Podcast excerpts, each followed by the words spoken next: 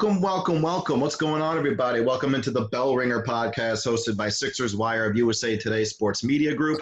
I am your host, the editor of the Sixers Wire site, Ky Carlin. I got my co host with me, my guy, Cameron Fields. Cam, what's going on, man? Hey, what's up, Ky? Man, I was just getting back to some video game reporting last night. Ben okay. Simmons playing in the war zone. They did all right, but you know, didn't beat Chad Johnson and uh, the Florida Mutineers. Yeah, I saw Ben took an L in Call of Duty last night. But here's the thing, though, guys. Today we have a very special guest, a former teammate of actually of Ben Simmons, actually, former 76er guard and current Indiana Pacer guard, T.J. McConnell. He's on with us today. T.J., what's going on, man? I'm doing well, man. Thank you guys for having me. Absolutely. We we, uh, we actually thank you a lot for taking time out of your day to join us real quick. So we're just going to kind of dive right into it, man. I got to ask you first. I mean, do you miss Philadelphia at all? And really, what has your first season in, in uh, Indiana been like? I think I'm always going to miss Philadelphia. Uh, I spent four great years there. Um, me and my wife made a lot of memories and met a lot of people and had a lot of great things happen on and off the court for us in Philadelphia. So I think I think we will always have a love and miss Philly a lot. And you know, my this season in Indianapolis playing for the Pacers. You know, it's it's been it's been great, and you know, I I was actually really nervous because I had spent my first four years in the NBA in Philadelphia, obviously, but I knew the Indiana Pacers what they were about. Talking to them in free agency, their fan base. Um, I thought it was it was honestly a perfect fit, and um, we're having a great year, and I'm extremely happy here. TJ, I mean, yeah, like you said, your first four years in the NBA in Philly really built a base for yourself there. How has your role in Indiana been different compared to your role in Philly, um, if at all? You know, I, I kind of, I, I, don't really think it, it, changed much. You know, kind of towards the end um, in Philly, you know, I kind of got relegated to the bench, and, and that's obvious. I wasn't playing, but kind of just the same thing I, I did in Philly, I do in Indy, and come off, create create some energy, create pace, get my teammates the ball, um, shoot when I'm open, you know, run a team. And this organization really values that. And I'm not saying the Sixers didn't, but, um, you know, it's, you know, I'm happy and proud to be a Pacer and, um, and really enjoying the year that we're having. Phil, uh, TJ, I, I, gotta ask you: Is there one big memory that stands out about your time with the Sixers? And do you have a favorite process story? You know, during the process era that like kind of comes to your mind? Um, the thing for me that I always think about is, you know, obviously the losing the first two years. Obviously, the first year was rougher than the second year, but um, kind of running out of the, of the tunnel when we're playing Miami in the first round. Um, I think that was my third year, and kind of just thinking about where we had started and where we're at, where we were at at that point, just to come all that way. It's it was awesome, and, and the fan base stuck with us through it all. Um, it was great, and you know, a process story. One doesn't really stick out. Um, obviously, the buzzer beater against the the Knicks um, will always be in my mind. It it, it was um, you know my second year and and we were trending in the right direction and and and it was just a, a pretty cool moment um, in my career for me now if there was one thing you could uh, go back and do differently i mean is there anything that like you would change or about your time in philly or anything yeah um, i would make sure that that shot by Kawhi Leonard didn't go in. Um, if the, if I were to change one thing, um, it would definitely be that. Fair enough, TJ. Fair enough. Hey TJ, so you know during the quarantine, um, you're home more than usual. Has there been a thing that you like to do during your spare time, uh, the free time that you have more than often now? Yeah, so um, me and my wife are obviously spending um, a lot more quality time, which NBA players don't really get that throughout the season, and it's been great spending extra time with her. And you know, we found a gym to drive out to in um, Indianapolis. Um, of a season ticket holder and um, shooting out there and she's rebounding. So it's been a nice little routine for us to go out there and spend more time. And um, she's kind of been able to see how I work behind the scenes. Um, she hasn't really seen that before. So it, has been pretty cool to, to do that with her. That sounds awesome, man. Um, you know, just getting back potentially to the swing of things in the middle of July, uh, you're current playoff matchup as it stands right now is the Miami Heat. So, what do you think of that matchup um, if the NBA was to go right into the playoffs? Yeah, I mean it's it, it's not like there's a home court advantage because you know I think the season will be played in Orlando if if anything. That's what I'm reading at least and hearing. So anytime you play Miami, it's going to be a tough physical game. And to put that into the first team to win four games, um, it's going to be a tough and physical series. And, and that's the way we play too. So I just expect it to, to be tough and, and grinded out type games. Now, TJ, uh, in that scenario, you will be facing off with a former teammate uh, in Jimmy Butler. Uh, Jimmy has been outspoken on his relationship with, um, you know, Coach Brett Brown in the past, and uh, you were actually mentioned on JJ Redick's podcast uh, when Jimmy was actually talking about the infamous meeting in Portland uh, when you know it got reported that Jimmy and Brett got into like a crazy you know shouting match. What, what, what is the first of all how, how did that meeting go like in, in your eyes and and, and two uh, if, if, there was one word to describe Jimmy and Brett's relationship you know uh, what would it be? Yeah, so it, it wasn't a screaming match at all. Um, okay it was a conversation about how can we make our team better. And it was from both sides. I thought it was a great talk. And you know it's just funny because every nba player like they want they want more. Like you're a competitor. You want more. Like did i did i want extra ball screens? Like of course but that's not my role. Like that wasn't my role at the time. So i understood that. And and I and and Brett and Jimmy's relationship that was their business. We never, I never really went out of my way to see their relationship. I, I think that's between those two. I kind of just put my head down, uh, worked really hard, and and my famous line, just do whatever I could to help our team win. I think that's between those two. Fair enough. Absolutely, it is a fair fair point. Another thing I wanted to ask you, TJ. I mean, a lot of people like to criticize uh, Ben Simmons and, and Joel Embiid, you know, for various different reasons. Simmons, oh, he won't shoot. Uh, Joe is always out of shape. Uh, oh, they definitely can't play together. We need they need to be broken up. And, and, and, why do you think that is? And I mean, like, do you think that criticism is, is fair, like, like in, in any uh, sense of the word? So I look at it as like when you're a great talent, like a great player, like those two are, you're going to face criticism people are going to nitpick your game no matter what it is. Uh, do I think it's fair? Absolutely not.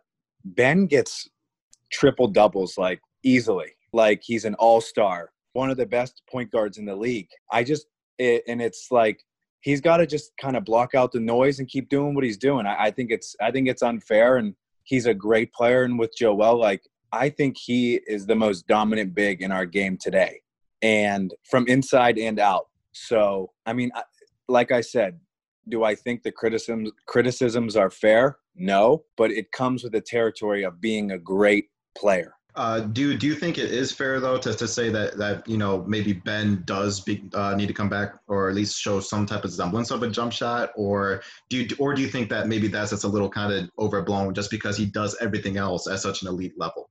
Yeah, I mean, I think you said it. He does everything at such an elite level. Um, and and that's what that's what happens. People are going to nitpick the one thing that you struggle with and he works and works and works at it and that's all you can really ask for. And like i said he is elite at just about everything else. Um, he runs a team gets people involved he can defend and there's no such thing as a perfect player um, but he he's been great up to this point, and he's continuing to work, and that's all you can really ask for. TJ, you know, with uh, more certainty surrounding, you know, when the NBA season can season can potentially come back, what are some of your teammates saying just about you know the different sites? You know, Orlando being a uh, very possible spot, and then you know possibly Las Vegas as well for the West. Yeah, honestly, um, with talking to the guys, I think if it's safe to play, we just want to play, um, just to kind of finish the season and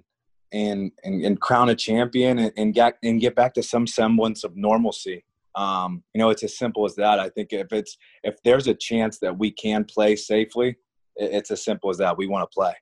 Yeah, for sure. And um, yeah, just going back to that Kawhi Leonard shot, um, something that you know you would do differently.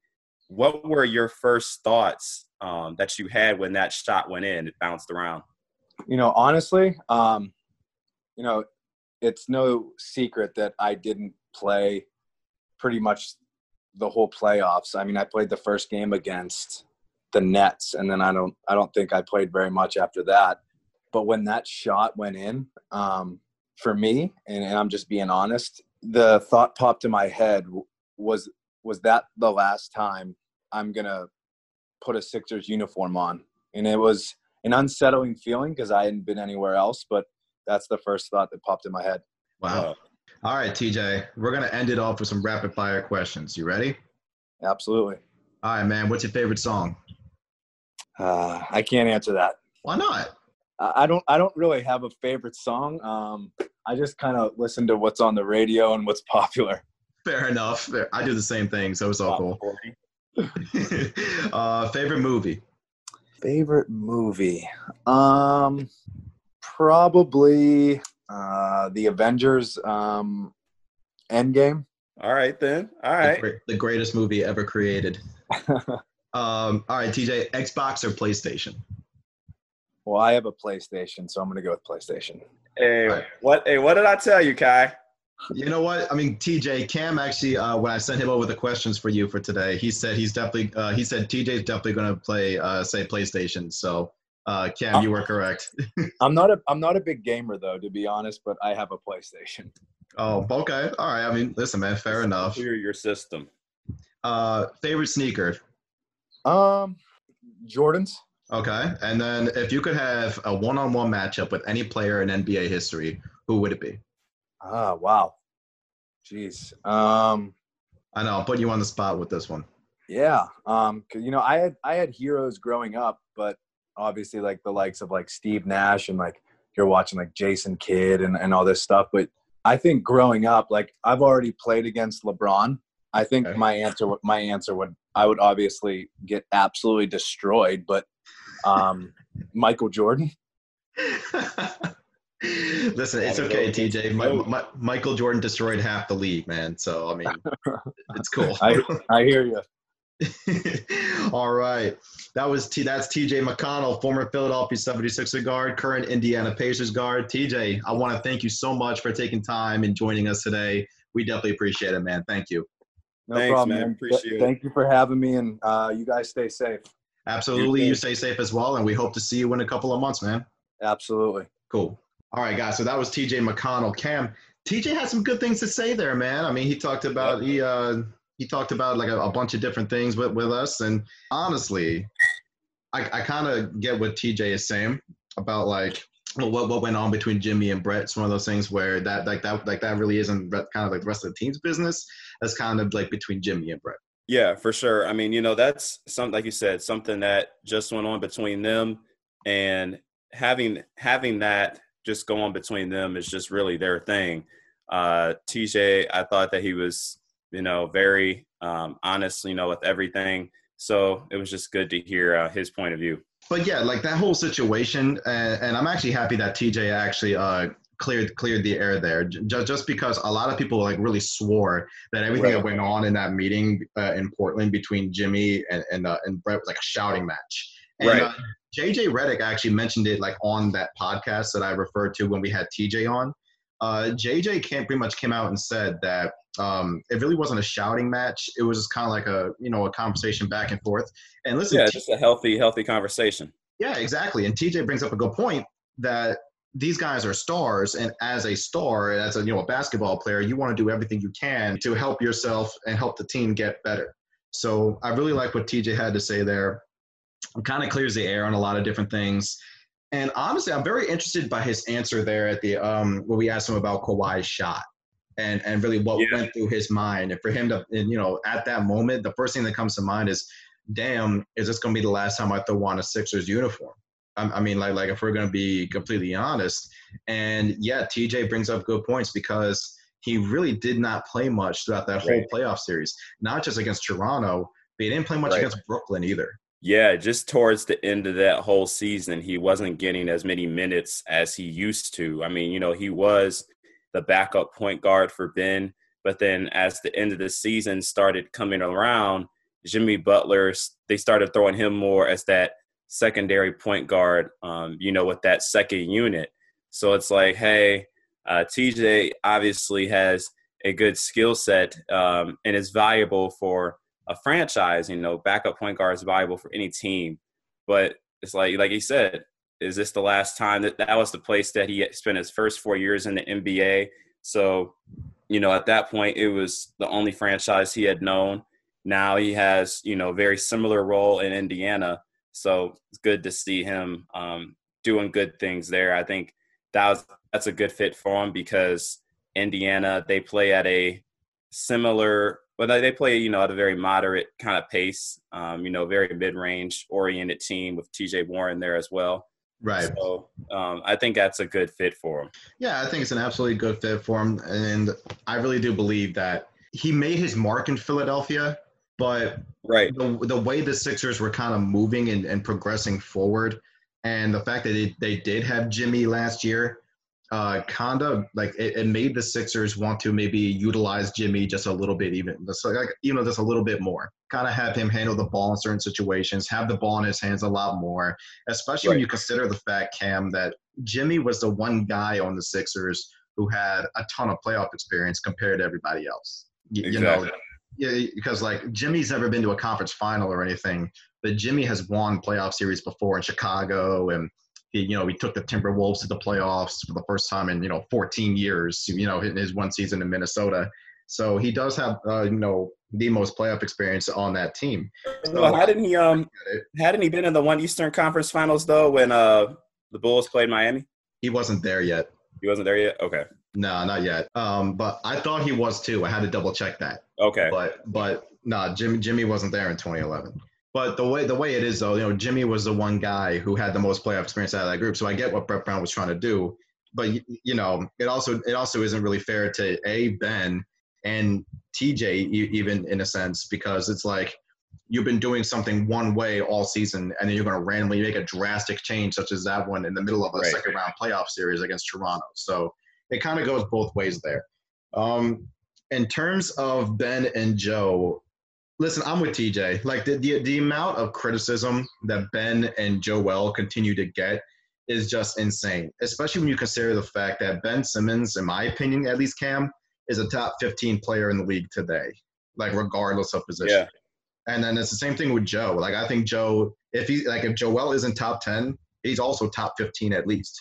So we're talking about two of the best players in the league and actually, Cam, we talked about this in our last podcast when we talked about um, the Last Dance and you know Brett Brown's comments and everything else. These guys, you, you don't win championships two, three years into into your career. It just doesn't happen. Yeah, exactly. For the for the most part, you have to develop and go through your lumps and continue to grow, and it takes seven to eight years. Like you don't just snap your fingers and you win a championship. You have to grow. Right, right. Because I mean, you look at through history Magic, he had one of the best rookie seasons, you know, NBA history. Dude wins a championship, plays all five positions when Kareem was out during the one game uh, in the 1980 NBA Finals. So yeah. it's like, hey, that's a very rare type of thing with Magic. That this really doesn't happen too often, where a young player um, is pivotal and makes a mark and you know lead helps lead a team to a championship. It just doesn't happen.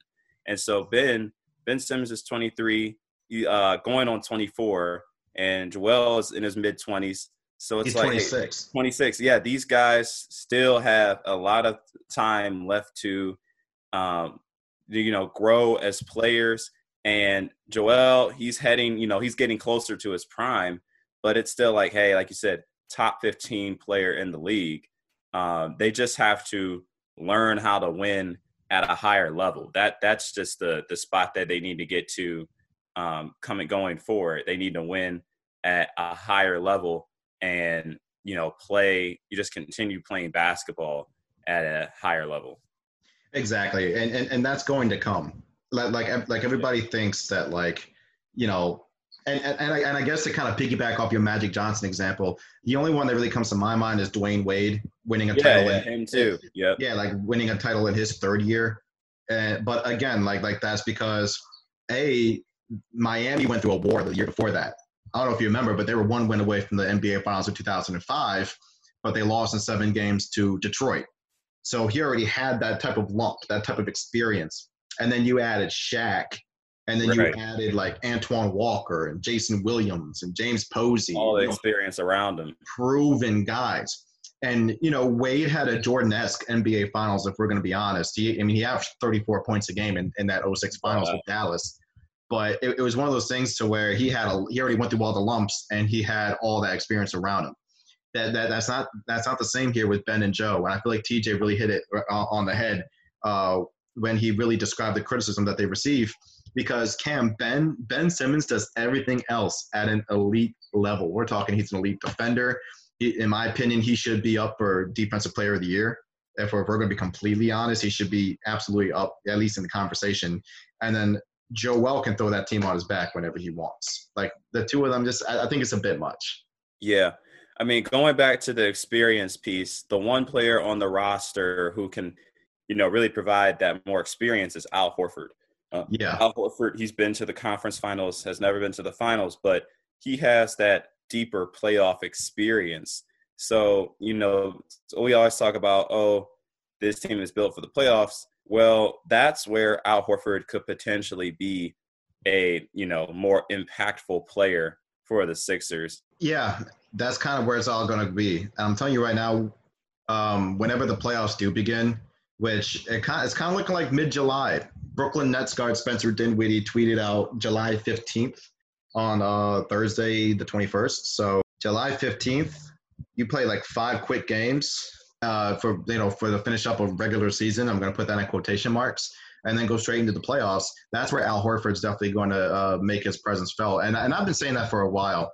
This team really is built for the postseason, and I kind of and that's why I understand what Brett Brown's saying and and what Elton Brand is saying that you know when the playoffs roll around and you got to slow the game down and you, you're focused on two guys, they're going to be hard to stop offensively because you have two big guys and Al and Joe, and they're going to dominate in the paint. And then also another thing is they're going to be hard to score on defensively because of how Al and Joe protect the rim. And then on top of that, you have Ben Simmons out on the perimeter, Josh Richardson out on the perimeter, Tobias Harris has improved as a defender. It is something that really changes a lot of different things for that team. And uh, I, and that's why I really understand why what Brett and Elton are saying that they're built for the playoffs. It's very simple. You know, Brett Brown, you know, saying the team built for the playoffs, he's definitely right. Al Horford brings that experience, and Ben Simmons and Joel Embiid have had a couple experiences of their own. Game seven, Kawhi Leonard hits the shot. Um, they're almost, you know, a, you know, basically a shot away from going to the Eastern Conference Finals. Now, who knows if they would have won against the Bucks. I don't think they would have, but you know, at least they would have gotten to the Eastern Conference Finals and gotten that higher level experience that I was talking about earlier. Uh, I think I've always said this. I think the thing that Philly really needs to do to um, elevate its offense is take Ben Simmons off the ball more, use him more as a screener, use him more in the dunker spot, and then I and I think in this draft, whenever the draft is, they should really focus on getting a you know a wing similar to Josh Richardson for off the bench, or they should get a backup point guard in like the mold of Tre Jones to really kind of take some of that pressure off Ben Simmons to be the the sole kind of playmaker on this team. I agree. So I mean, like there there is a lot of pressure on Ben not only just to score and come up with a jump shot, but also to make sure everybody else gets involved as well. So I can agree with that. I, think the biggest thing that they, that really bothers me about this team though is uh, the fact that they did just let JJ Redick walk the way they did. I, I, mean, obviously JJ came out and said, you know, it wasn't like Elton Brand said, you know, get out of here. We don't want you. We want to bring you back. But I feel like that they definitely should have thought about the impact of not having a shooter like JJ Redick on that roster, which is why in the, in the draft, um, whenever whenever it is, they should definitely go after a guy like Saddiq Bey or um, Tyrell Terry or Jahmi'us Ramsey. Um, and then yeah. if they and then if they want to be able to go after a ball handler, I mean, Kira Lewis Jr. is another guy that like we, we've highlighted a lot on this podcast and, and something that we've talked about. So definitely going to be interesting to kind of see uh, what they do. So uh, I want to end off this podcast uh, this way, Cam. So the NBA pretty much had pretty much set it out like this. They want to play five regular season games and go yep. and then go into the playoffs after that. Try to get every team to at least up to 70 games. In the right. case in the case of Philly, that's five games left. So this does give Philly a little bit of an opportunity to maybe avoid Boston round one. But I've always said I think Boston is their best, you know, matchup. Um, I would not want them playing Miami round one if I was a Sixers fan, just for the simple fact that Miami employs a zone, and for some reason Philadelphia struggles against a zone. I wonder why. No shooting, paging JJ Redick. So uh, maybe like would you rather have these five games if you're the Sixers and trying to move up? I mean, actually, I know you would. I know you don't want them playing Boston. Uh, I mean, you know, I, I think Boston is a, a tough matchup for them, but I, I think that Philly is going to have some problems basically with any team it faces just because its offense is really so underwhelming. Um, you know, Boston, I think, is other than Milwaukee and Toronto, the the best defensive team in the East. So they would the Sixers they'd had they'd have trouble against a bunch of teams in the East. Uh, their offense has to do better. You know they have to make shots at a higher clip, and uh, that would really be the focus for me in any series. I just think that Boston would present to them the most problems because Ben Simmons has historically struggled against Boston. And I feel like, you know, once you, you know, basically take Ben Simmons out of the game, Philly becomes, you know, a relatively marginal team. Um, you know, Joel Embiid, it's not like he can create for others or anything like that at a, as, at the level that Ben Simmons can. Uh, so I don't think Joel Embiid would be able to. I mean, I, you know, he probably would do well, but I don't think it would be enough, you know, to overtake Boston. That that's such a good team. I feel it. I just I always go back to the fact that like Boston doesn't have enough bigs. I feel like to handle Joel and Al. Like I don't. I, would rather have Joel and Al than Enes Kanter and Daniel Theis. That's just me. But like like my biggest fear, my biggest fear for them though is against Miami. Um, the fact that a the Heat do have Butler and Butler's probably gonna be motivated to like look at Brett Brown every single time he gets a bucket in the fourth quarter to just stare at Brett Brown. Uh, that's one, and two, Miami's zone defense just continues continually uh, you know baffle the Sixers and every and all of their matchups. Philly was able to figure it out once, but I feel like it was just it was just because Miami just got done playing Chicago the night before and they had to go to like overtime to beat the Bulls and then they had to come out to Philly. So I feel like it was more of a fatigue factor more than anything. That's just me though. Um, I just I, I would pick Miami to beat them in probably six or seven if they match up with the Heat. Where whereas if they played Boston, I'm taking Philly in five or six. No, definitely not in five with Boston. That that wouldn't be happening. If they won, if Philly won that series, it would be in seven. It would be it would be like it would be as you know competitive as the Toronto series, in my opinion. It, would have to be in seven. Oh, because you're gonna have Ben and Joe fully healthy now. So yeah, I mean, they've been full. I mean, well, not Joel, but um, you know, they they've had their roster in the playoff, pretty much their roster in the playoffs. So in past years. Now, now with now with Al and Josh, and like like you got a full season with you know with Tobias and everything. I feel like it's a difference make difference maker. I mean, if you go down the list, Boston really only has an advantage on the wings because of how terrific Jayson Tatum and Jaylen Brown have been this year. Just, just for me, for me, the, the game slows down. I can't see how uh, Boston slows down Al and Joe in the paint. Just don't don't see how it works. I think though too. I just thought another thing that Philly could really attack is Kemba Walker. Um, Kemba yeah. Walker is not really the most lockdown guy. He's not a very good defensive player. Um, I think that they could really attack him, find ways to um, take advantage of that matchup with Ben Ben Simmons, you know, creating in the middle. And obviously, they wouldn't have Kemba Walker on Ben Simmons, but it's like, hey, who does Kemba Walker guard on that, you know, large starting five? Um, he's not guarding Joel Embiid, that's for sure. He's not guarding. He might guard Josh. He probably guard, yeah, Josh Richardson, and that's still even a relatively tough matchup because Josh Richardson's around six five, right? Six six five. Uh, Kemba's like six one. Yeah. So, you know, that that would still be a tough matchup, and that would have to be he would have to be on Josh Richardson because he's not being on Tobias Harris. He's not being on Ben Simmons unless like he gets caught in some ball screens or something like that. Um, and he's definitely not being, and then yeah, unless he gets caught in something, he's not being on a Horford or a B. Right, and then on the other end, when Boston has the ball, you got Josh uh, probably probably, probably gonna stick Kemba, and then if it's not Josh, you have six ten Ben Simmons on him, and then if it's not those two, you bring in Matisse Thybulle off the bench to guard him. So I mean, like there are so so many different ways that I feel like Philly could stop Boston. I see, but I don't know. That that's the thing, though. Boston's Kemba's Kemba's offense is so much better than his defense. Like Kemba's offense is like miles better than his defense. Of course, of course. Kemba, I think Kemba's going to cause problems for pretty much anybody offensively, just because he he's that good. Like he's good.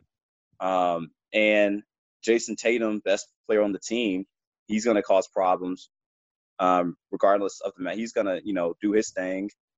Uh, Marcus Smart, he can always have. We always talk about Marcus Smart having just a what, what like random three point shooting game, so he could have his his random. True. Happen. I will give you that. That is true. He'll randomly make like eight threes in the game, and then he won't yeah, make them the next game. I get it. Like, huh? Yo, for real, it's so crazy. It's so crazy. So, listen, man. I mean, like, we'll kind of see what happens. Uh, either way, the fact that like we kind of have an idea now of when basketball right. can return, I'm I'm definitely I'm I'm getting excited by the moment. Um, today's May 22nd, and even Milwaukee Bucks co-partner, co-managing partner Mark Lasry was like, "Yeah, I expect it in six to eight weeks." So that puts it on like the same timeline that uh, Spencer Dinwiddie tweeted out about July 15th, and yeah. you know, like we'll probably have training camp by the end of June. So I'm definitely excited, man. We need this. Um, we're moving forward, trying to get a little bit of normalcy back. It's going to be great. So, with that being said, for Cameron Fields, I'm Ky Carlin. Big thank you to TJ McConnell for uh, joining us today. We appreciate him and all of his insight. And uh, you got you got anything last to say, Cam? Guys, I have to bring this up. Kai has been doing extensive. Oh my god. on whether he should get an Xbox One X or a PlayStation 5 for these next generation consoles. He, it's like he's doing like a scientific study or something, and it's just a video game system slash entertainment system. So you know, tell him that he needs to get the PlayStation 5 because PlayStation is the superior system. Listen, I need to do my research. I'm loyal to Xbox. I am loyal to my Xbox, man. I had the original Xbox. I'm still rocking my 360. I need to do my research. He said he's writing a research paper. Quote. I am. I'm already. I'm already three sentences into it. it's like it's like that episode of SpongeBob when he uh, when he like went all in on that on the the to begin his essay. Yeah. like, like like like that's where I'm at right now. I'm at the. Okay. on that note, dude, we're out. We'll see you guys next time on the Bell Ringer.